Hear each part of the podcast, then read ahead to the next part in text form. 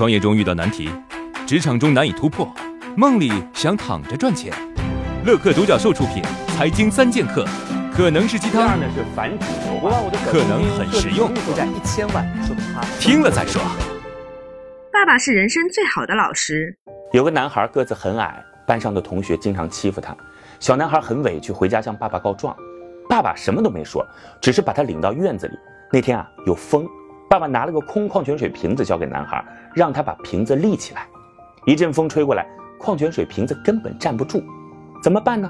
男孩两手拄着腮帮子，不一会儿，他终于有了主意，把矿泉水瓶子装上满满的水。一阵风吹来，瓶子依旧在原地一动不动。男孩高兴地望着爸爸：“我知道了，我们无法改变风，但是可以给瓶子增加重量。嘴长在人家身上，我们不可能去堵住人家的嘴，只有自己稳稳地站在这个世界上，才不会被风吹倒。”爸爸和蔼地点了点头。十年后，经过不断努力，这个男孩终于成了一个矮胖子。矮矮矮胖子，矮胖子。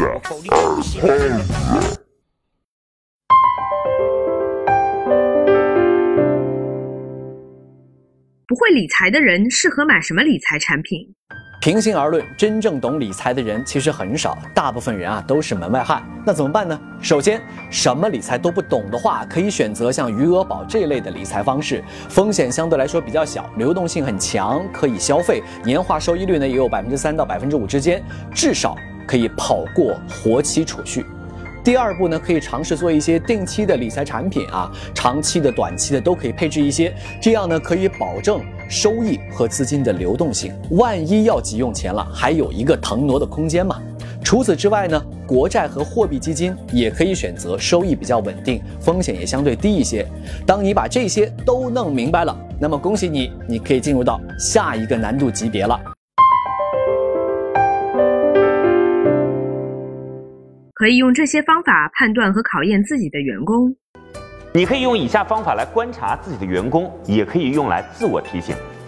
远之观中，有能力的员工啊，别急着提拔，先量一量，观察他的韧性。近之观近，带能干的员工出去吃顿饭，看他在饭桌上是炫耀自己，还是凸显组织。繁之观能，给能力强的员工多布置一些任务。线思维的适合去做业务骨干，而多线思维的适合去做管理。猝然观致，开会的时候随机点名提问，尤其是后排的员工，看看每个员工思考的深度。极之观信，有一些工作啊，交代之后不要去提醒，看看员工是否能够做到。件件有着落，事事有回馈。